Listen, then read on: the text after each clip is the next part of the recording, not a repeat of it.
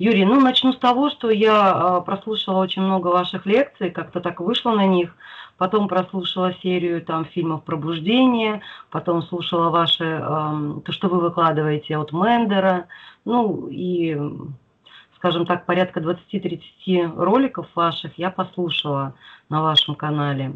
Вот. Все это не просто заинтересовало, а просто было ощущение, как будто это знаешь давно, просто почему-то об этом никто слух не говорил. Ну, наверное, да. Э, или нам так кажется. Это было бы правильнее сказать. Нам так кажется. Дело в том, что если говорить о том, что помещено на нашем канале Астралионика, причем с 2010 года, Ого. то, по крайней мере, в YouTube мы давно уже об этом говорим. Это mm. первое.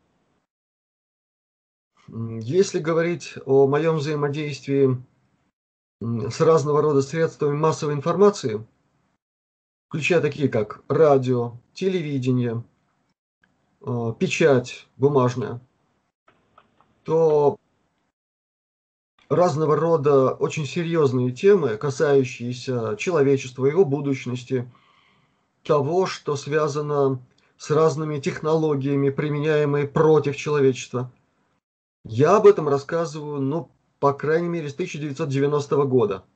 Ого, дают айк. Да, и такого рода публикаций, ну, многие тысячи. Э, только в русскоязычной прессе, ну, ну не менее 500, причем это не, не моя оценка, а человека, с которым я давно сотрудничаю именно как с корреспондентом разных бумажных изданий. Угу. И только за время нашего с ним взаимодействия, это со второй половины 90-х и до самого последнего времени, таких публикаций было много. Но кроме этого у меня брали интервью другие, скажем так, средства массовой информации. И еще раз повторю, включая радио, это были интервью и на государственном радио, например, Латвии – это несколько интервью для частных каналов, частных радиостанций. Все это или почти все есть тоже на нашем канале Астралионика. Есть и несколько видеосюжетов, то есть интервью, которые я давал для серьезных телевизионных каналов, включая и российские, такие как э, Первый Балтийский канал, это филиал первого всероссийского, так uh-huh. сказать, канала. Uh-huh. Для канала номер, номер три, то, что касалось темы химиотрасс. То есть, возвращаясь к сказанному, очень многое, к сожалению, до сих пор пока еще не востребовано в полноте своей, но я надеюсь, что этот пробел будет восполнен, что после новых интервью у людей появится интерес к такого рода информации, эм, самым живым образом касающейся каждого из нас. Здоровья, судьбы и отдельно каждого, и человечества в целом. Вот такая ситуация с информацией. Очень надеюсь тоже, как вот о том, о чем вы сказали, надеюсь тоже на то же самое, что появится интерес все больше и больше. Поэтому стараюсь сейчас распространять эту информацию, насколько это вообще возможно. Из того, что я поняла, из того, что я услышала. Буквально вот просмотрела позавчера, наверное, ваше вот последнее видео, записанное с Мариной Малине. Вот, и эта тема, понимаю, очень многим интересна, да, тема ТКП и вообще все, что за этим стоит. И нас, по-моему, все прибывает. То есть нас не меньше становится, а больше становится. И мне вопросы задают, а что мы можем сделать для сопротивления там, и так далее, и так далее. Мало что можно на это ответить, что они могут сделать, кроме какого-то распространения этой информации, ну, по крайней мере, от меня. Вот, поэтому я пообещала, что попробую связаться с вами, пообщаться на эти темы. И не на, те, не на те темы, которые вы уже осветили, то есть которые вы уже у Марины Малини там обсудили, там что-то уже рассказали. То есть это уже в эфире есть для людей. А у меня есть несколько таких вопросов, которые вот я пока нигде а в развернутом виде от вас не услышала. И думаю, может быть, у меня есть возможность задать именно эти вопросы вам. Задавайте. А, например, вот первое, что меня почему-то зацепило на каком-то внутреннем уровне, когда вы рассказывали про понятие звездное семя. Думаю, кто это такие звездное семя, кого вы называете, и как можно этих э, существ определить, этих людей, или кто они? Ну, особо их определять не надо. Это абсолютное большинство живущих на Земле сегодня. Угу. Так. И говорить об этом надо в связи с мета-историей человечества не только Земли, как планеты, но и человечества Вселенной. Угу. Поскольку эти темы взаимосвязаны. Другое дело, что к ним, конечно, надо быть готовым. Потому что, простите, но вот только маленький нюанс. Для нашей Нобелевской науки до сих пор наша связь то человечества Земли с представителями других цивилизаций в космосе, это тема запретная, табуированная. То есть они ее не обсуждают? До сих пор, да, все, этого нет.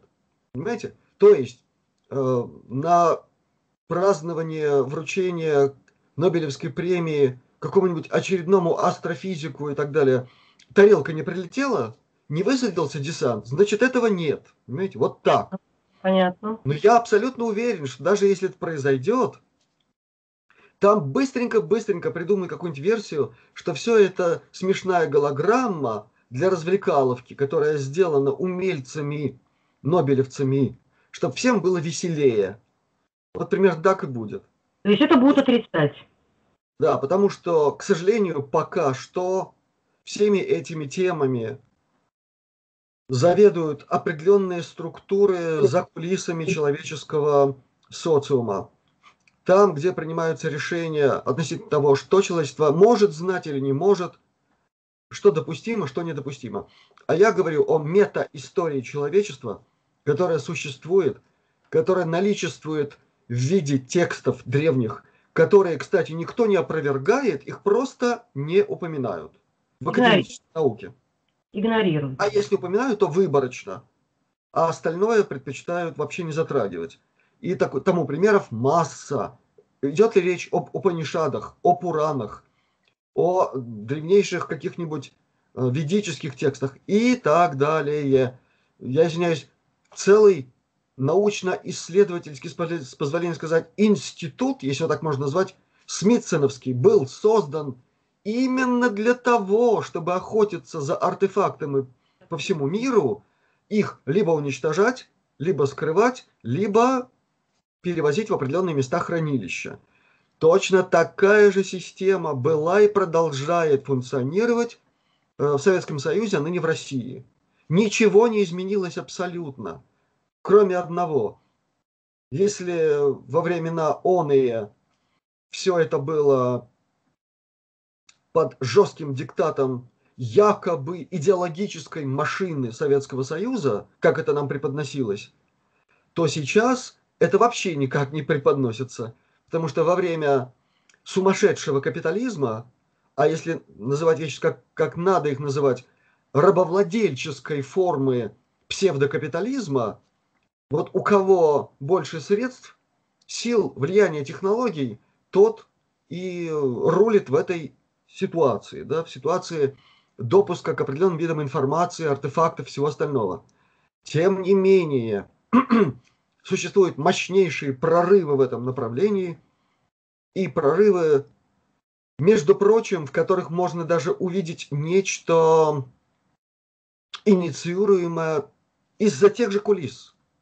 Как-то, почему-то, для каких-то целей. Есть и это, и это читаемо.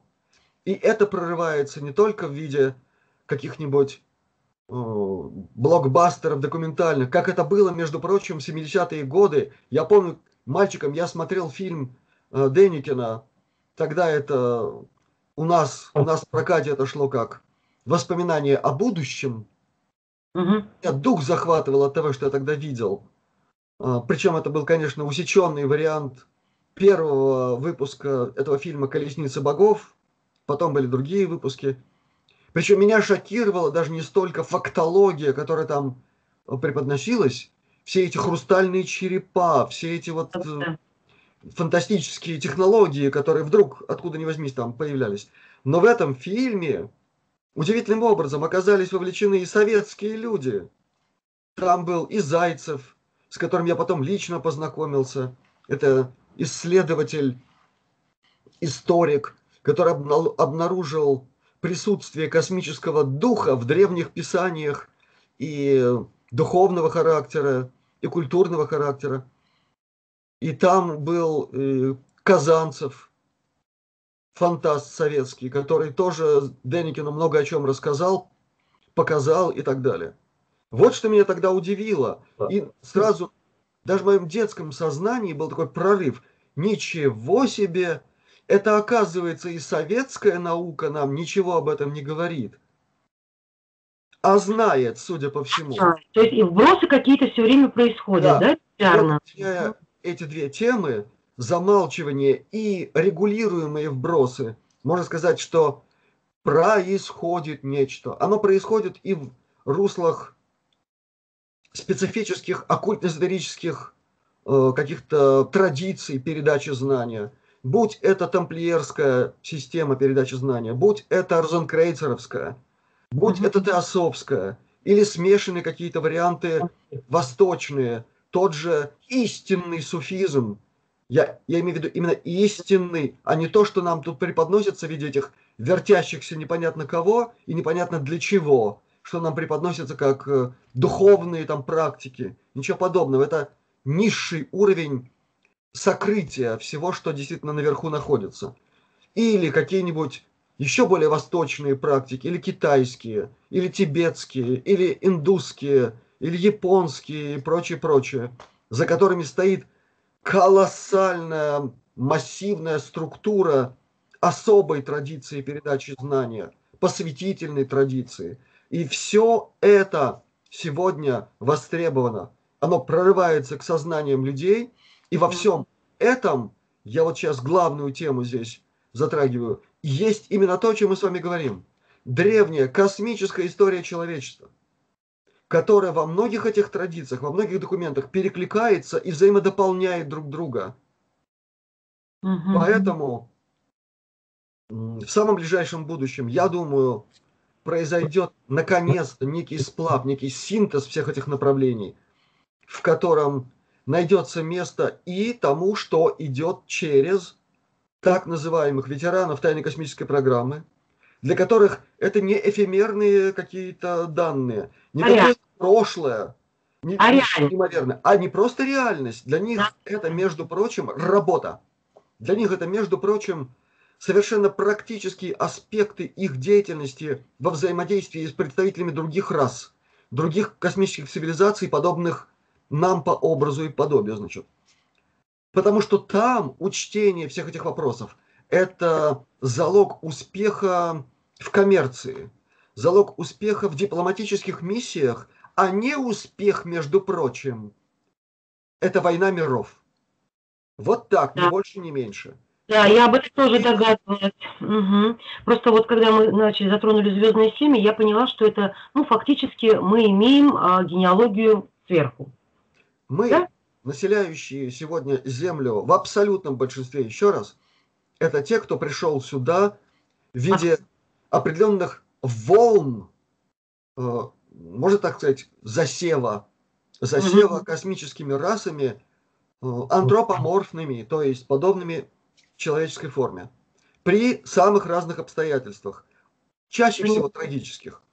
Потому что то, через что прошла планета за многие-многие-многие сотни миллионов лет, это, это сплошные катастрофы, катаклизмы, практически всегда искусственные. Потому что к естественным, нормальные цивилизации всегда могли подготовиться, что-то предпринять и так далее.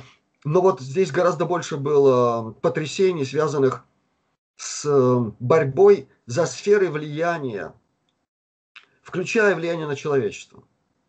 И это сплошь и рядом не просто трагические, а катастрофические процессы, в результате которых сметалось и человечество, и вообще все живое. Больше 90% всей биоты уничтожалось на Земле в результате такого рода метакатастроф, в которых вовлеч... вовлекалась и Земля, и Солнечная система, и все наше пространство галактическое. Такого, масш... такого уровня масштаба здесь были бедствия. И каждый раз приходилось воссоздавать человечество Земли заново. И для этого требовались добровольцы. Так можно сказать. И они приходили. Вот отсюда как раз вытекает второй вопрос, который меня тоже очень заинтересовал, когда вы сказали, что созвездие Лира а, является, ну, как бы нашими, да, одни, может быть, одной из родин наш, нашими прародителями. Вы сказали, что вы оттуда, а прослушав лекции, э, извините, видеоролики Пенни Брэдли, она там затрагивала тему лирианцев и говорила, что это раса, которая получилась э, из котов. Я услышала вот так, что это разумные коты. Я это когда услышала своими ушами, думаю, так, это очень интересно. И связала это с тем, что вы говорили про созвездие Лира. Ну, начну с того, что, честно говоря, вот я не помню, чтобы я абсолютно точно, определенно говорил, что я оттуда. Ну, может быть, нет, так показалось, да. Вы говорили я, это говорил, что, я говорил, что та цивилизация, ну, скажем так, из которой, скорее всего, mm-hmm. я пришел сюда на Землю, она тоже имеет э, серьезнейшее, глубокое родство с так называемыми яслями человечества нашего типа, то есть не просто антропоморфные, но и в генетике такие же, как мы. Угу. Действительно, из созвездия Лира.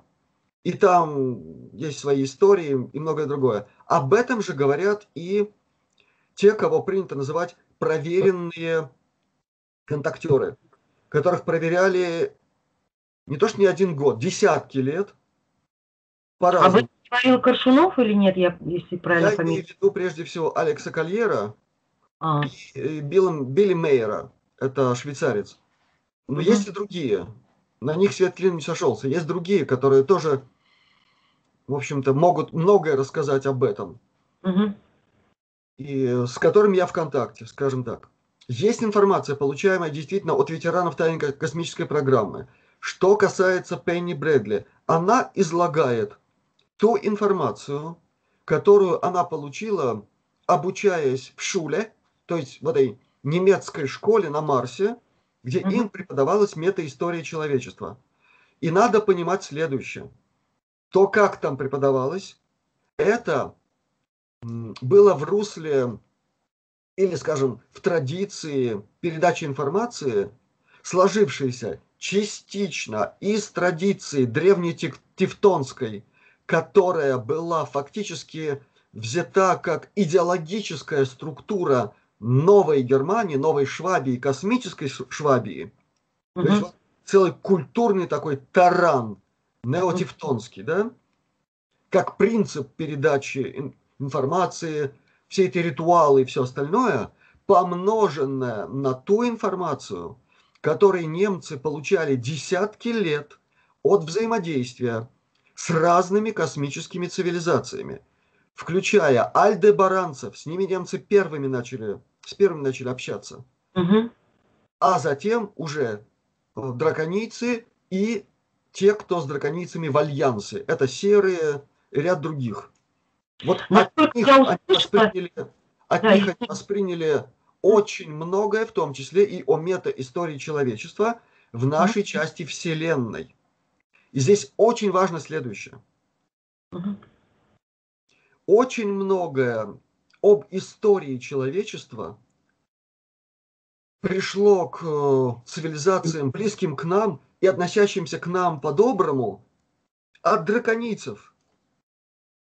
При том, что с драконийцами эти цивилизации воюют до сих пор. Вот представьте, какая ситуация. Да, интересно. Есть места, где ну скажем так, объявлены зоны э, дипломатической нейтральности, где выясняют отношения, когда есть хоть одна миллионная часть шанса, что удастся найти решение определенных проблем без войны.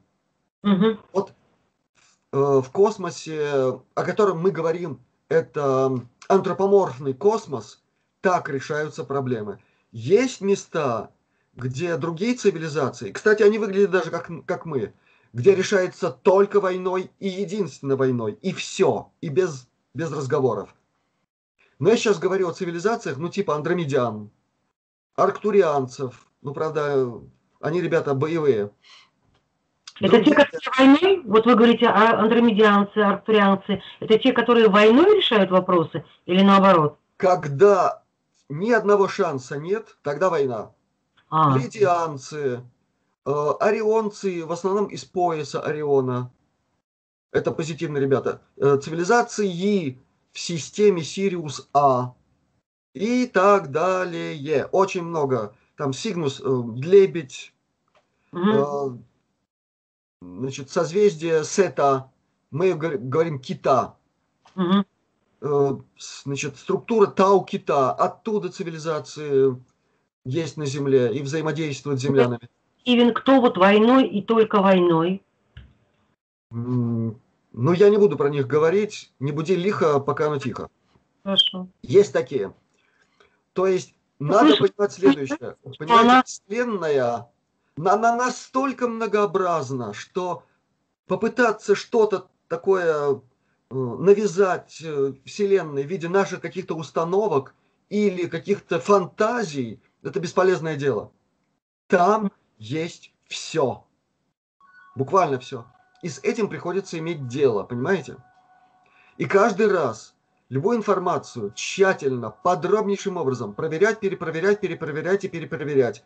Точно так же среди ветеранов тайной космической программы есть люди, которые служили и работали немножко в других системах, меньше касавшихся, допустим, марсианских немцев, взаимодействовавших с кем-то другим. У них немножко другие знания. Но вот все, что касается ясель человечества нашего типа на лире, все сходятся в одном. Да, в определенное время космическое человечество, которое участвовало в создании нашей Вселенной, ни больше, ни меньше, так. оно нашло себе там ну, скажем такой, райский уголок. Все условия для идеального существования, процветания, быстрой эволюции духовной с переходом э, от каких-то некоторых видов технологических решений проблем до уже фактически духовно-энергетических. И, кстати, кстати, это, это, к сожалению, оказалось э, уязвимым местом перед драконицами, которые туда вломились, обнаружили, что там можно поживиться кое-чем, да еще, скажем так, получили там ощущение оскорбления. Это тоже надо знать, понимаете? Это все надо знать, чтобы правильно взаимодействовать. Потому что есть разные драконицы, есть разные рептилоиды. У каждой из раз свое понимание этики, такта, уважения, чести многое другое. И если вы, например, будучи невероятно высоко духовно развитым существом, излучающим любовь, э, такое вот э, рас, расположение к своему собеседнику, направите это к воинствующему драконицу, нормальному, обычному, в их системе, он это воспримет как вызов, как оскорбление, как перчатка, брошенная ему в нехорошем таком виде. Понимаете? А вот то, о чем я говорил, в тайной космической программе есть мощнейшая дипломатическая структура, которая знает, чем это может закончиться. И как надо себя правильно вести с теми другими прочими. Какая огромная работа, да, проделывается? Она, это, это невероятные масштабы этой работы, к осознанию которой, я вас уверяю, ну, к сожалению, не, знак, не, не готовы даже те, кто считает себя экспертами в области э, информации оттуда. Это вот каждый день надо перелопачивать очень много информации. И совсем не обязательно вот от этих ребят, которые там прожили десятки лет рабами, которые насильственным образом привлекались к тем или иным работам, включая самые-самые нехорошие. Мягко выражаясь. Юрий, я с ужасом слушала вот эти 12 интервью с Пенни Брэдли. Я слушала и просто вот буквально я находилась в состоянии такого некого стресса, когда я слушала, что она рассказывала, как она рассказывала. И я просто запомнила вот этот момент, когда она сказала, что с несколькими цивилизациями им не рекомендовали даже связываться, то есть вступать в какие-то тяжелые отношения. И одними из них она назвала лирианцев. Вот это я помню, запомнила, и поэтому думаю, этот момент подниму, уточню. Но на самом деле слушать это было очень сложно, что она рассказывает и как она это... Ну, для меня это было, да, такой информации новой. Да, она человек с большой буквы, прошедший 60 лет. И, кстати, ее альтеры, вот это те, кто создан на основе ее психики. Вырвали да, из нее... Да, я понял это. Да, да, да, да. И внедренный в любое количество клонов, которые под это специально сделаны, понимаете? Так вот, ну, иными словами, какой-то частью себя она до сих пор в этих программах. И эта информация прорывается к ней ужасами, болью, кошмарами, в которых участвуют эти клоны, которых там заставляют выполнять миссии бесчеловечные, это очень ласковое слово, очень ласковое, да? Я, Лучше я этого это... не касаться, потому что люди не готовы к этим аспектам. И самое интересное, мне однажды задавали вопрос, и в одном из комментариев кто-то спрашивал, ну, как, если там все это работает, включая и эти возвратные линии временные, через которые да. все это делается, и получается, там кто-то написал, что ее альтеры работают даже в 2100 там каком-то году. То есть будут... Да. Она же об этом сказала, да, конечно. Сообщила, до 2080-го будет да. идти какая-то... И, и поэтому, пока это все там присутствует, она не может выйти из этой машины. Ей не дают умереть буквально. И она вынуждена во всем этом присутствовать. И... Юрий, сильно, это так, настолько... Я эмпат тоже человек по-своему. И я чувствую, думаю, боже, сколько этот человек пережил, сколько эта личность да. а, испытала. Ну, это просто...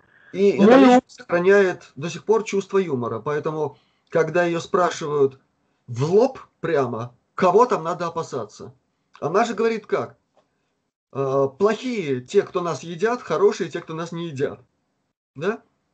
Хорошее отношение к нам, это, говорит, всего лишь, когда нас не едят. Ну, вот так.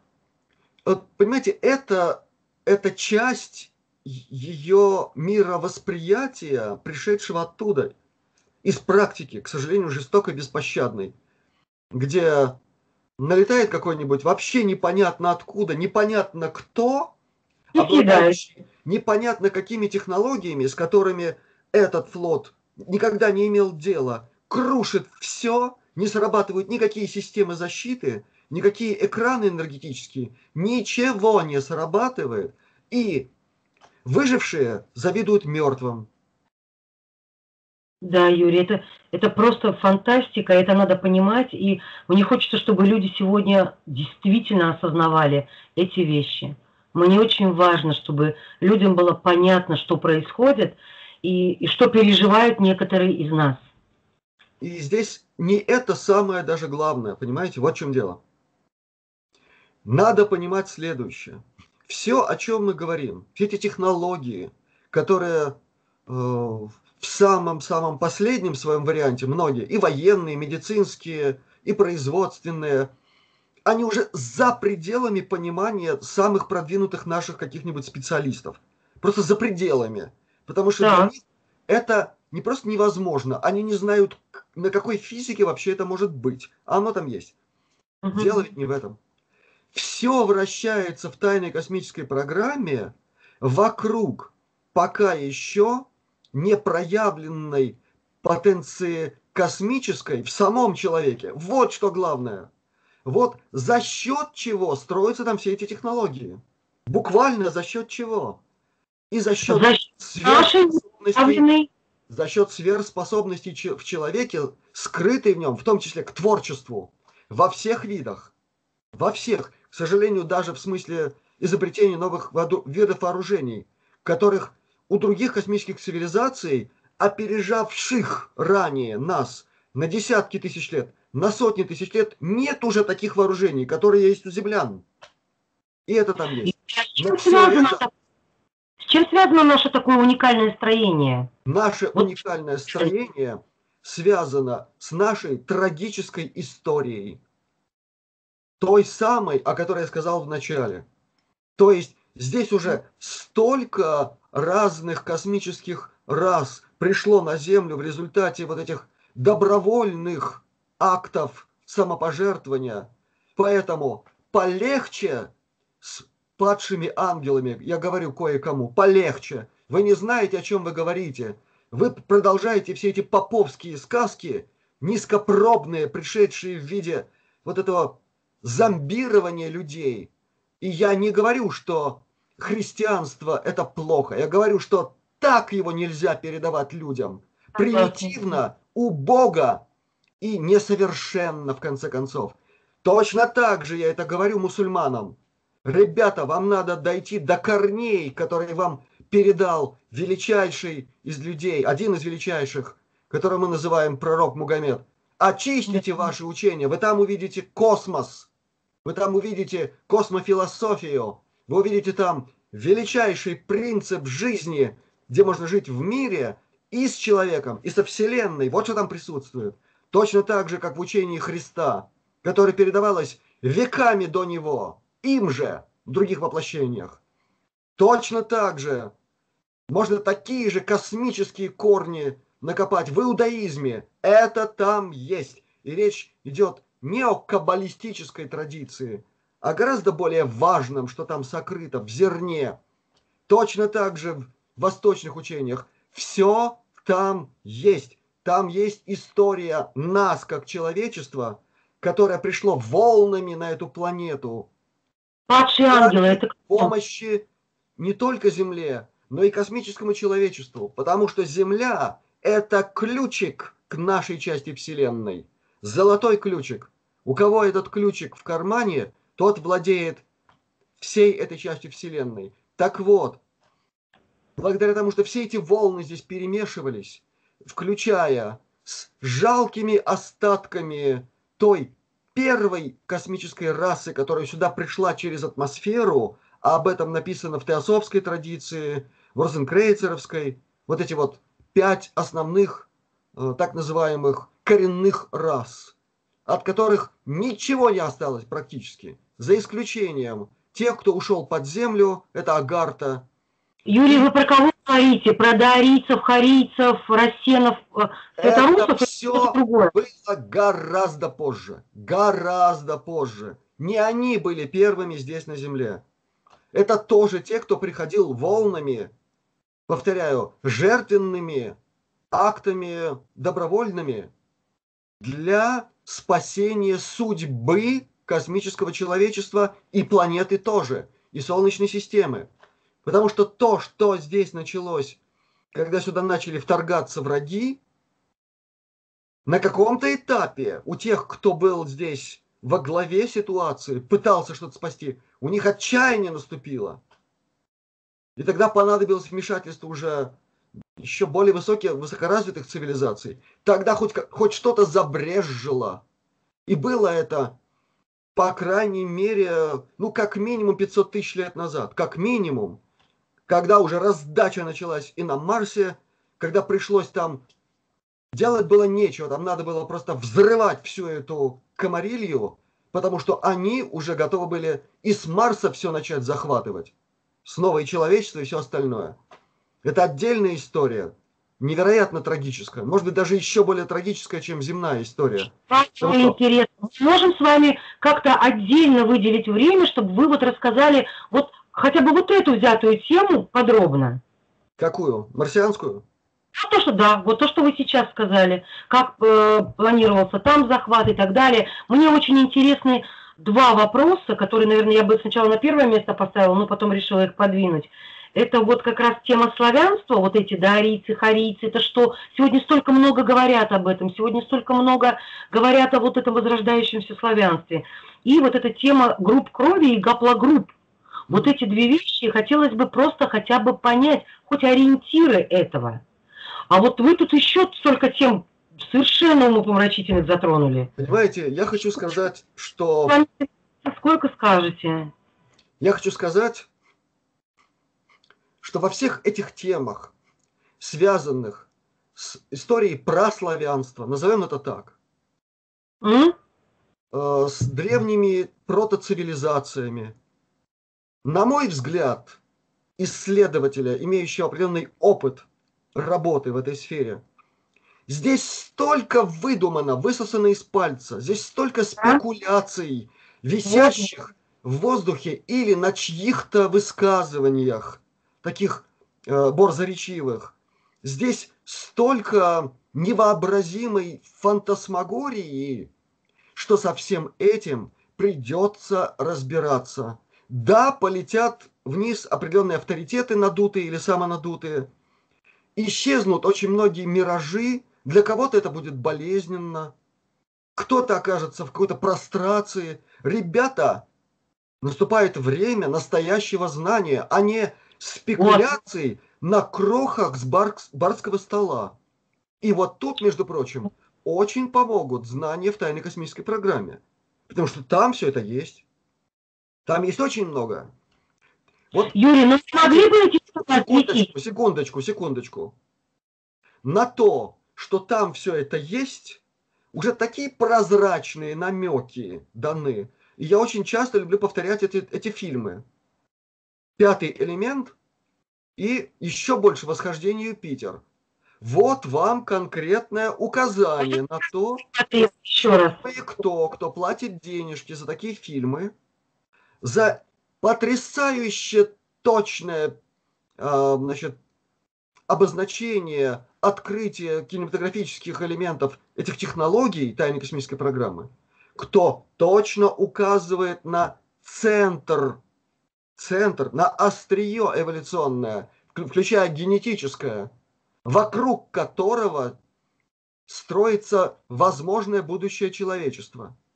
Эта тайная космическая программа языком кинематографии говорит, мы все это знаем. И мы точно так же знаем, что вы, ребята, считаете себя славянами там и так далее, гаплогруппами там всякими занимаетесь, что вы о себе нифига еще не знаете. А мы знаем, и мы готовы при определенных условиях открыть вам эту информацию. И понятно, что за всем этим стоит торг.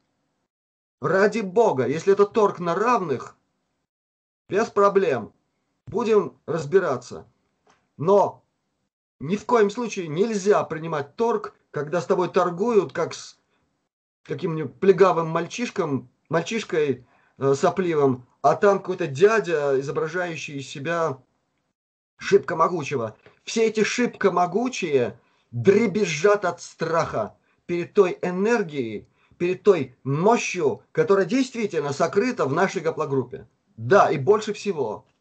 Потому что там вот эти пресловутые 22 космические расы, да. которые приходили на Землю, во-первых, смешивались друг с другом и образовали фантастическую мощь генетическую, с которой потом нехорошо поступили.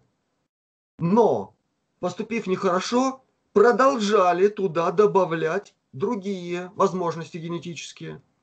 И в результате нет во Вселенной другой такой космической расы, кроме расы землян, как нас называют, пусть недоразвитой еще, или недораскрывшейся, вот как нас иногда называют. Нет такой в другом месте Вселенной. И к нам сюда прибывают самые разные, в том числе с целью спасти свое будущее. Даже те, кто к нам очень хорошо относится, очень по-доброму, и не свой гешефт тут видят. Они готовы нам помогать, несмотря на свои проблемы. А они у них есть, у тех же андромедян, у огромного количества цивилизаций в Плеядах, там, в каких-то других местах. Они в результате миллиардов лет скрещивания в своих системах, они дошли уже до точки, когда их информации генетической не хватает для процесса обновления и выхода на другой эволюционный уровень, для этого нужна соответствующая генетика, понимаете? Это все связано между собой. А это все только у нас есть. И поэтому они пришли сейчас сюда, к нам, и нас спасать, и себя спасать. А законов космических нарушать не могут. Закон номер один в космосе – свобода. Все остальные законы ниже. И мне не важно, кто как это называет. Кон, закон, перекон, анакон и так далее. Все все понимают. Вся эта да. вербальная эквилибристика, игра в славянизмы меня не касается. Мне это не важно. Важно, чтобы все понимали суть, а все все понимают. Только некоторые надувают щеки, очень красные, как помидорные, и щеголяют своим знанием якобы древних слов. Ради Бога щеголяйте, праздники устраивайте, блинами объедайтесь, делайте все, что угодно, только друг другу головы не крушите э, в споре о том, кто главный, у кого главная правда. Этого нельзя делать. Надо понимать, что на нас оттуда смотрят, как на единую расу, которая еще, между прочим, предстоит выработать свой единый язык, вернуться к пра-пра-пра-пра-пра-пра языку, на котором говорили в том числе и жрецы э, Золотого века Египта, и жрецы э, Гипербореи, которые стали основателями эллинской цивилизации. Юрий, что это за прапраязык? Ну, Блаватская называла его Сензар. Угу. Один из ключей, с помощью которых можно перевести это слово, это язык святых царей. То есть надо быть и святым, и царем одновременно для выполнения своей функции. И была такая, такой период в истории Египта. У жреца Манифона, в его летописях, все это там написано, Этим летописям до сих пор не верят наши замечательные покупные историки, утверждая, что он все там понапридумывал. Ну да, понапридумывал. Юрий, так что же такое гаплогруппа? Я вот просто для себя бы понять бы даже. Это уникальная генетическая метрика, если угодно. Это уникальная резонансная частота. Потому что э, спираль ДНК – это устройство, которое, между прочим, еще и вибрирует, излучает определенные виды э, звуков, сигналов и в акустическом диапазоне, и в световом диапазоне, и в, плазменном диапазоне, и в виде когерентного излучения и так далее. Это все сводится к понятию сигналы. Мне как радисту об этом говорить просто элементарно. Я понимаю физику этого явления. Гаплогруппы, да, они же бывают там с такой-то буквой, такая-то буква, такая-то буква, Q там и так далее. Да, это, это что значит? Тексты ДНК. Так вот, это своеобразная азбука. Те, кто понимают предмет, они знают не только это.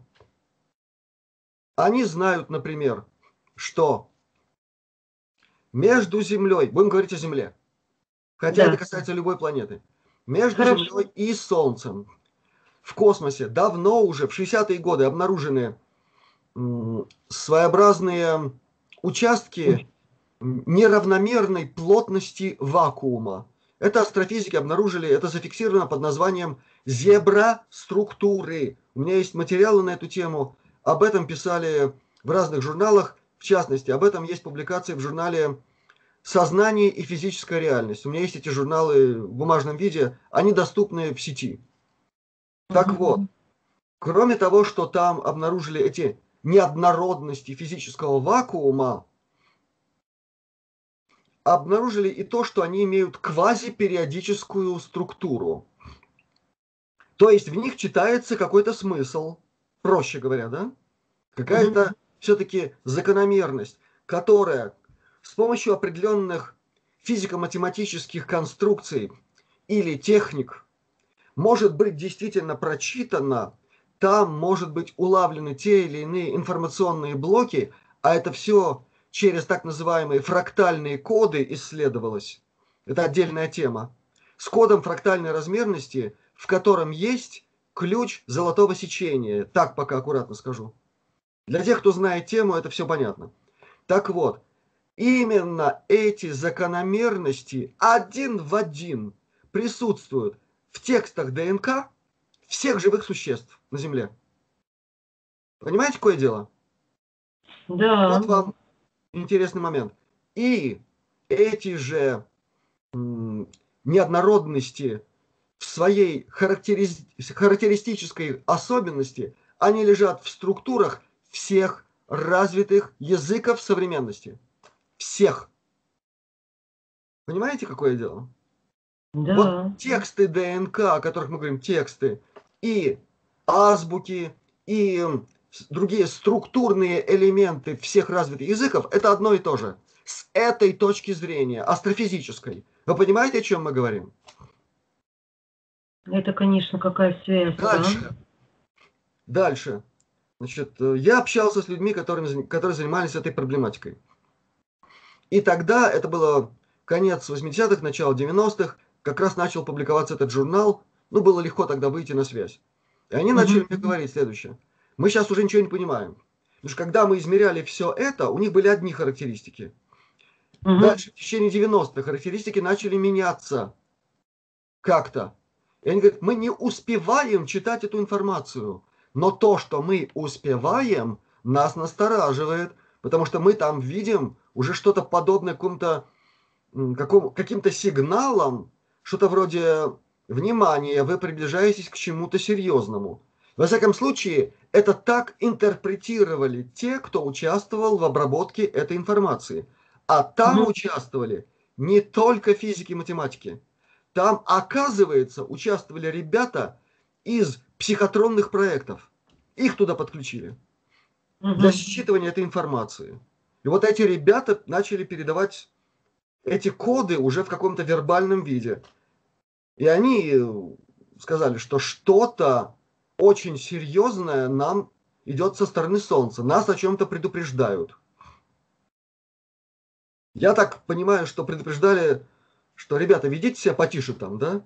А то мы сейчас с вами можем так разобраться, что у вас вся ваша прекрасная генетика исключительно славянская, и вся остальная, она просто расплавится, и вы исчезнете как факт мироздания. Вам это нужно? Вот так.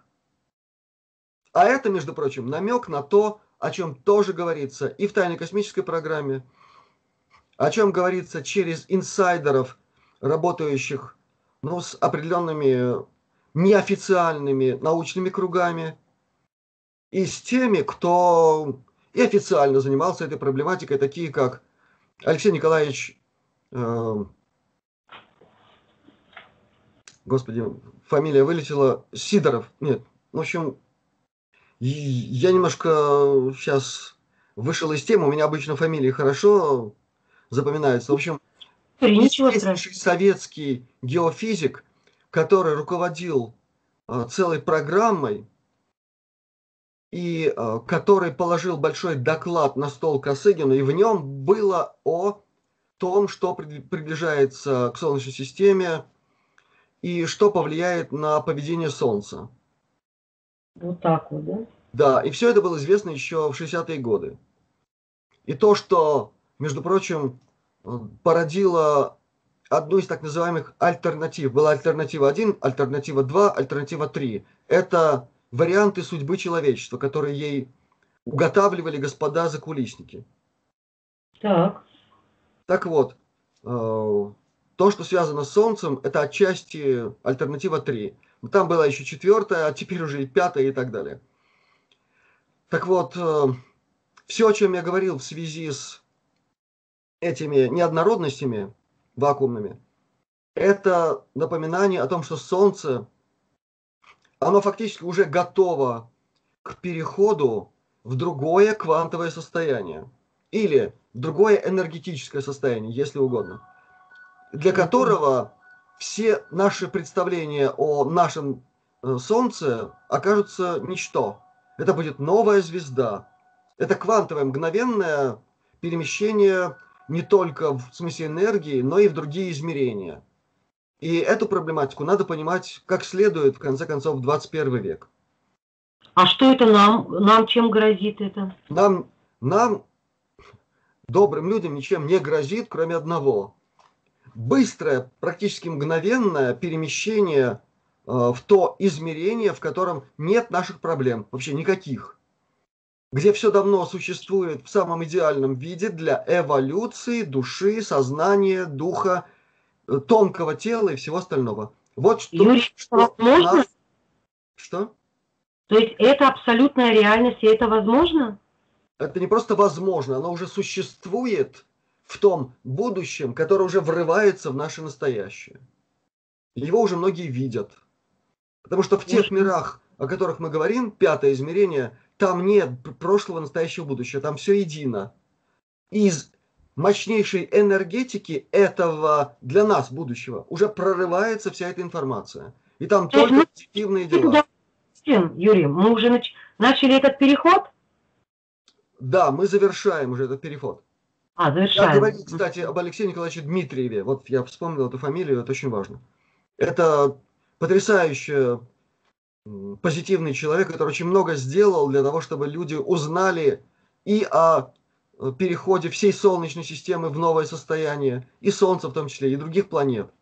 У меня есть э, видеоматериалы и интервью с ним не только на YouTube, на других каналах тоже.